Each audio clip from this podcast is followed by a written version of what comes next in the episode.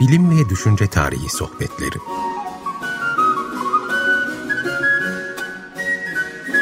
Hazırlayan ve sunanlar Derya Gürses Tarbak ve Doğan Çetinkaya.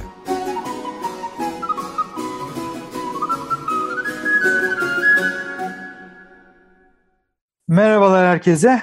Bilim ve Düşünce Tarihi sohbetlerinde bir pazartesi günü yine karşınızdayız. İlk defa sesimi duyuyorsunuz. Çünkü normalde bu programı birlikte yaptığım Derya Gürses Tarbuğ'un sesini duyuyordunuz. O şu anda Temmuz itibariyle tatilde olduğu için ben Doğan Çetinkaya ile birlikte e, önümüzdeki iki ay boyunca bu programı birlikte e, yapacağız. Bilim ve Düşünce Tarihi sohbetlerini e, yapmaya devam ediyoruz. Bugünkü konuğumuz e, Ateş Uslu. E, Ateş Uslu siyasi düşünce tarihi üzerine çokça yayın vermiş e, bir kişi. Bu nedenle burada e, onu konuk ediyoruz ve düşünce tarihinin siyasi vehçesi üzerine e, konuşma imkanı bulacağız kendisiyle.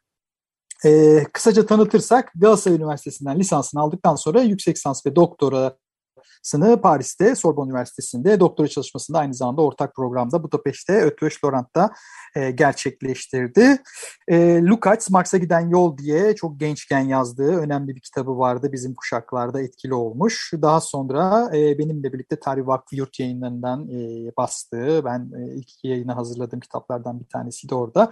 Siyasal düşünceler tarihine e, giriş, tarih yazımı, siyasal düşüncelerin tarih yazımı içerisinde araştırma yöntemleri ve temel yaklaşımlar üzerine en temel Türkçe'de bulabilecek eserlerden bir tanesi. Ama en son e, çok ses getiren Yordam kitaptan çıkan üç ciltlik siyasal düşüncenin toplumsal tarihini e, kaleme aldı. E, bugün de biraz e, bunlar üzerinden e, konuşacağız. Merhaba Ateş, hoş geldin. Merhabalar, hoş bulduk. Çok teşekkür ediyorum bu davetiniz için. Eyvallah ben teşekkür ederim. Tabii Ateş'in e, bu programa gelmesinin diğer bir sebebi de elbette ki e, aynı koridorda fakültede yer almamız benim arkadaşım olması. Bunu da gizlemeye gerek yok. evet Ateş hemen kafadan girelim e, istiyorum. E, düşünce tarihinden e, bahsediyoruz e, Derya ile birlikte bu programda. Bugün seninle biraz siyasi düşünce e, üzerinde duracağız. Düşünce tarihi içerisinde siyasal düşünceyi nasıl ayırırsın? Şimdi tabii e, toplumu böyle çok kesin bir şekilde parçalara bölmemek gerektiğini düşünenlerdenim ben. Yani iktisat, siyaset, kültür, e, efendim bunun gibi kompartmanlardan oluşan bir şey değildir toplum. Bir bütündür. E, maddi bir bütündür. Belki bu maddiliği birazdan da tartışırız. Evet. E, e, kitapta, e, e, buyurun.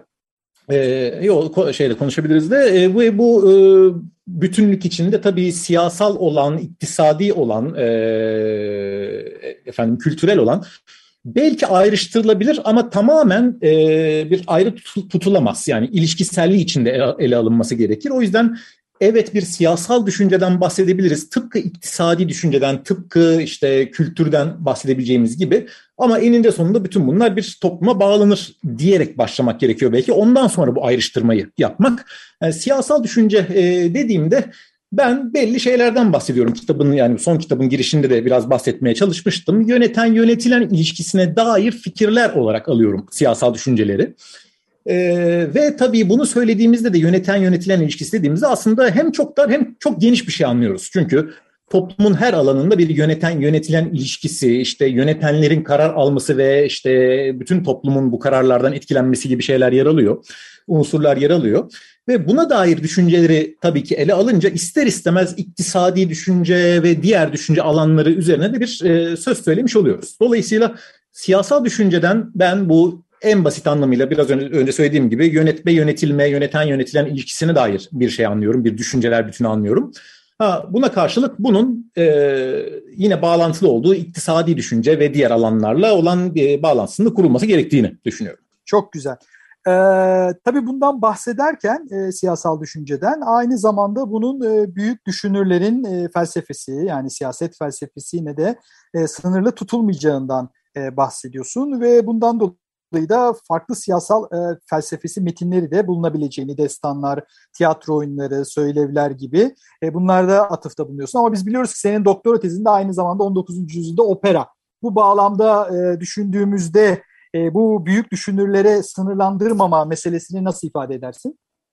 Ee, şimdi tabii bu bizim disiplinimiz yani siyasal düşünceler tarihi açısından büyük bir sorun. Yani 1800'lerin başında ilk siyasal düşünce tarihi kitapları yazıldığında bu sorun pek yoktu aslında ve siyasal düşünce genel anlamıyla alınıyordu. Yani içinde filozoflar da vardı e, bu siyasal düşünce metinlerinin e, içinde siyasi filozofların yazdığı eserlerde. Ama filozof olmayan kişilerin ortaya koyduğu metinler ya da klasik anlamda metin olmayan bir takım kaynaklarda bulunuyordu. Zamanla siyasal düşünceler tarihi eşittir e, siyaset filozoflarının fikirlerinin tarihi ya da siyaset felsefesi tarihi olarak anlaşılmaya başlandı. Ve bu aslında büyük sorunlar ortaya çıkardı. Çünkü e, ben eski gelenek yani 19. yüzyılın büyük bir kısmının siyasal düşünce tarihçiliği ve günümüzün işte pek çok e, daha yakın dönemde eser veren tarihçisi aslında siyasal düşünceden dar anlamıyla siyaset felsefesi anlamıyor. Daha fazla şey anlıyor. Yani evet e, Platon, Aristoteles, Hobbes, Locke, Rousseau siyasal düşünceler tarihinin de siyaset felsefesinin de büyük isimleridir. Ama biz bir siyaset felsefesi tarihini büyük filozoflar tarihi üzerinden belki okuyabiliriz ama siyasal düşünceler dediğimizde çok daha geniş bir alandan bahsetmemiz gerekir. Çünkü e, antik Yunan siyasal düşüncesi, siyasal düşünceleri dediğimizde biz bunu sadece Platon ve sadece Aristoteles üzerinden okursak eksik bir iş yapmış oluruz. Biliyoruz ki milattan önce 5. 4. yüzyıl Atina'sında ve genel olarak Yunan dünyasında sadece bu bu iki büyük ekol kurucu düşünür yoktu. Başka ekol kurucu düşünürler de vardı. E, büyük filozof olarak adlandıramayacağımız büyük öğretmenler olmayan e, kişiler de siyaset üzerine fikir yürütüyorlardı ve e, eserler de geride bırakmışlardı. Bunların arasında destan yazarları vardı, işte tiyatro yazarları vardı, tragedi yazarları mesela. E, şairler vardı, hatipler vardı. E, belki hatta biraz daha cesur olup genişletirsek sokaktaki Atinalı insan da vardı. Bütün bunların topluma aslında e, siyasal düşünceler verir ve bir siyasal düşünceler tarihinin Platon'un, Aristoteles'in eserlerini ve onların öğrencilerinin eserlerini tabii ki okuması gerekir. Ama onun yanında bunların ortaya çıktığı daha genel ortamı, genel koşulları, genel bağlamı da belki e, okuması gerekir. E, bunu birkaç şey üzerinden okuyabiliriz. Şimdi e, bir aklıma gelen örnek Platon'un Anladım. adalet tanımı, işte erdem tanımı, e, üç erdemin toplamı olan bir büyük erdem, dördüncü bir erdem olarak adalet. Çok benzer fikirlere mesela Platon'dan önce yazılan bazı şiirlerde rastlayabiliyoruz. Bütün bunların toplamı aslında bize siyasal düşünceyi veriyor demek istiyorum ben bu kavramı bu şekilde kullanarak. Çok güzel. Kitapta aynı zamanda diyorsun ki eski Yunan polisini estetize eden geleneklere aşina olanlar bu kitaptaki siyaset kavrayışını fazla geniş bulacaklar diyorlar herhalde bu anlamda ve eski Yunan polisini yere indirmeyi e, gerekli e, buluyorum diyorsun. Herhalde bunu bu, bu anlamda, bu kontekste söylüyorsun. E, bununla da tabii bağlantılı olarak görülebilir. Çünkü sadece siyaset felsefesi üzerinden e, düşünceyi okumanın e, bir diğer e, sorunu da bir e, eski Yunan kaynaklı bir siyaset felsefesi e, şey yapıp e, soykütüğü çıkarıp oradan hareketle neyin felsefe olup olmadığına, neyin politika olup olmadığına bu Yunan kriteri üzerinden e, yanıt vermek. Halbuki bu aynı zamanda idealize edilmiş bir Yunan e, polisi ve Yunan politikası e, anlayışı üzerine kurulu. Nasıl Çünkü bir o? Yani pek çok meslektaşımız şimdi sürekli söyleşen, sürekli tartışan, agorada işte her türlü politik konuyu konuşan, e, bir bakıma her türlü baskıcılıktan uzak bir demokratik e, Atina e, tarifi yapıp işte gerçek politika budur deyip gerçek politik felsefe, gerçek siyaset felsefesi budur deyip bunun dışında olan her şeyi bir tür işte kaza, bir tür arazilik ya da bir tür yoldan sapma olarak görme eğiliminde olabiliyorlar. Bu dolayısıyla işte en baştaki o kurucu e, olduğu söylenen uğrağı bir e, yüceltip, idealize edip oradan hareketle idealize bir politika tanımı üzerinden bütün bir siyaset e, şeyini geleneğini okuma ya da bir gelenek inşa etme çabası haline gelebiliyor. Halbuki biz biliyoruz ki eski Yunan polisi e, bu şekilde idealize edildiği gibi bir polis değildi. Zaten hepimiz biliyoruz e, kadınlar, köleler ve e, yabancılar dışlanmıştı bu politik tartışmalardan. Üstüne üstlük bu e, hukuk gereği ya da şey gereği, teamül gereği politik tartışmalara katılma imkanı bulunan yurttaş kabul edilen erkeklerin bile e, fiilen bu tartışmalara katılma imkanı yoktu. Dolayısıyla e, yoktu öyle bir dünya diyeceğim yani tabirle. Yani e, o idealize edilen şekliyle bir Yunan politikasından bahsedemiyoruz. E, Yunan filozoflarına bakıyoruz. Böyle bir politikayı yüceltmemişler hiçbir zaman. Her zaman diğer politika e, türlerinden de bahsetmişler. Bazen bozulmuş yönetim demişler, bazen şey demişler işte e, çeşitli işte anayasa türlerinden bahsetmişler. O yüzden ben e, bu Yunan polisi idealizasyonu üzerinden bütün bu e, şeyin okumamı okumayı yapamayacağımızı e, düşünüyorum. Aynı şey başka Aynen. şeyler için de geçerli. Evet. Evet başka. bu mesela yine Aristoteles'i feminist olmadığı için eleştirmek e, anakronizmdir. Ancak e, onun patriarkayı da meşrulaştırmasında görmemezlikten gelemeyiz diyorsun. E, tabii şimdi e, siyasal düşünceleri e, yere indirmekten e, bahsetmiştik biraz önce e, tam bu konuya girerken. O yere indirmenin ve o idealizasyondan kurtarmanın işte çeşitli şeyleri var yani o Yunan toplumunun insanlarını e, kendi içinde bulundukları e, çelişkilerle şu anlamda kullanıyorum bunu işte çeşitli ezme ezilme ilişkileriyle sömürü ilişkileriyle beraber e, düşünmek belki bütün çıplaklığıyla görmeye çalışmak e, tamamen bu çıplaklığıyla göremeyiz ama ve aynı zamanda o filozofları da sokaktaki halleriyle görmek ve yazdıklarında da aslında bu çelişkilerin izlerini aramaya çalışmak ve aradığımızda da çok kolay bulabiliyoruz zaten.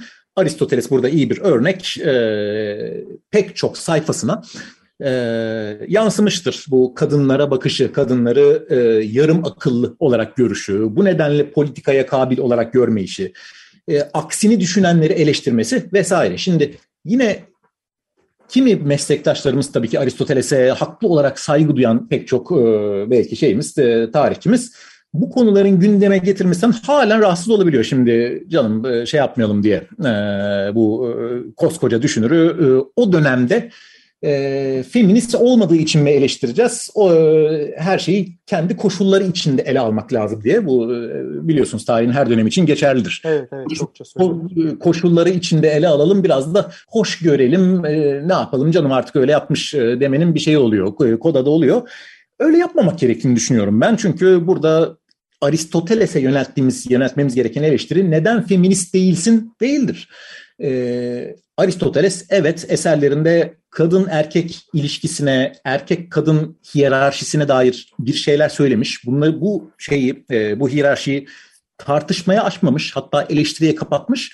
Üstüne üstlük o dönemde e, söylendiği anlaşılan yine Aristoteles'in eserlerinden söylendiği, söylendiğini anladığımız eşitlikçi bir takım fikirlere de e, karşı çıkmış bir kişi. Kölelik için de bu geçerli. Yani Aristoteles politikada e, köleliği doğallaştırırken, efendi köle ilişkisini tartışmaya kapatırken birileri de böyle bir şey yoktur. Birileri de köleler de işte diğerleri gibi insandır diyor. Bunlar çok saçma şeyler söylüyordur e, diyor. Şimdi burada bizim Aristoteles'e yönelteceğimiz e, şey, yanıt evet çok haklısın sen de zaten herkes gibi düşünüyorsun olamaz. E, demek ki kendisi bir e, özel olarak bu konu üzerinde düşünüp bu kölelik meselesini tıpkı kadınların e, aşağı konumu konusunda olduğu gibi tartışmaya kapatmıştır. Üstüne üstlük sonraki yüzyıllarda da gerek kadınların e, dışlanması konusunda, ezilmesi konusunda, gerek kölelerin ezilmesi konusunda referans kaynağı olmuş bir insandır. E, dolayısıyla bir düşünce tarihçisinin büyük düşünürlere gerekirse bu gibi eleştirileri de yöneltmesi gerektiğini e, düşünüyorum. Tam da bir bağlamsal okuma yaparak tam da işte bu e, o düşünürleri e, yere indirerek ya da işte sokaktaki halleriyle belki ne değerlendirerek. Anladım. Çok güzel. Tam da siyasal düşüncelerinin toplumsal tarihini yazmış bir insan olarak güzel bir değerlendirme oldu. Şimdi bir ara vereceğiz, bir müzik arası. Ee, ne dinliyoruz? Sen seçtin müziği. Evet şimdi düşüncelerin e, bu büyük filozofların eserlerine sınırlanamayacağından e, bahsetmiştik. Biraz da onu düşünerek aslında e, şimdi tabii şairlerin, destan yazarlarının işte ozanların e, eserlerinde siyasetin izini sürebiliriz e, dedik. Aynı şekilde 19. yüzyıl operalarında da mesela bir siyasal düşüncenin izini sürmek mümkündür. E, Verdi'nin operalarının mesela İtalyan e, milliyetçiliğine etkisinden çok bahsedilir ama onun da ötesinde işte Wagner e, gibi büyük e, düşünürlerin dışında neredeyse bütün 19. yüzyıl opera e, bestecileri, libretto yazarlarının bir siyasal rolü olmuştur ve operalar siyasal metinler olarak da e, okunabilir e, ideal yönetici, e, işte ulusal kurtuluş, eşitlik, özgürlük gibi konulardaki e, aslında 19. yüzyılın yaygın fikirlerine dair pek çok şeyi, e, veriyi operalardan alabiliriz. Benim seçtiğim operada pek bilinmeyen, e, pek en azından Türkiye'de çok tanınmayan e, bir şey ya da genel uluslararası repertuarda çok tanınmayan e, Ferenc Erkel'in bir 19. E, yüzyıl Macar bestecisinin 1844'te ilk temsili yapılan Hunya di Laszlo operasından Palotaj dansı.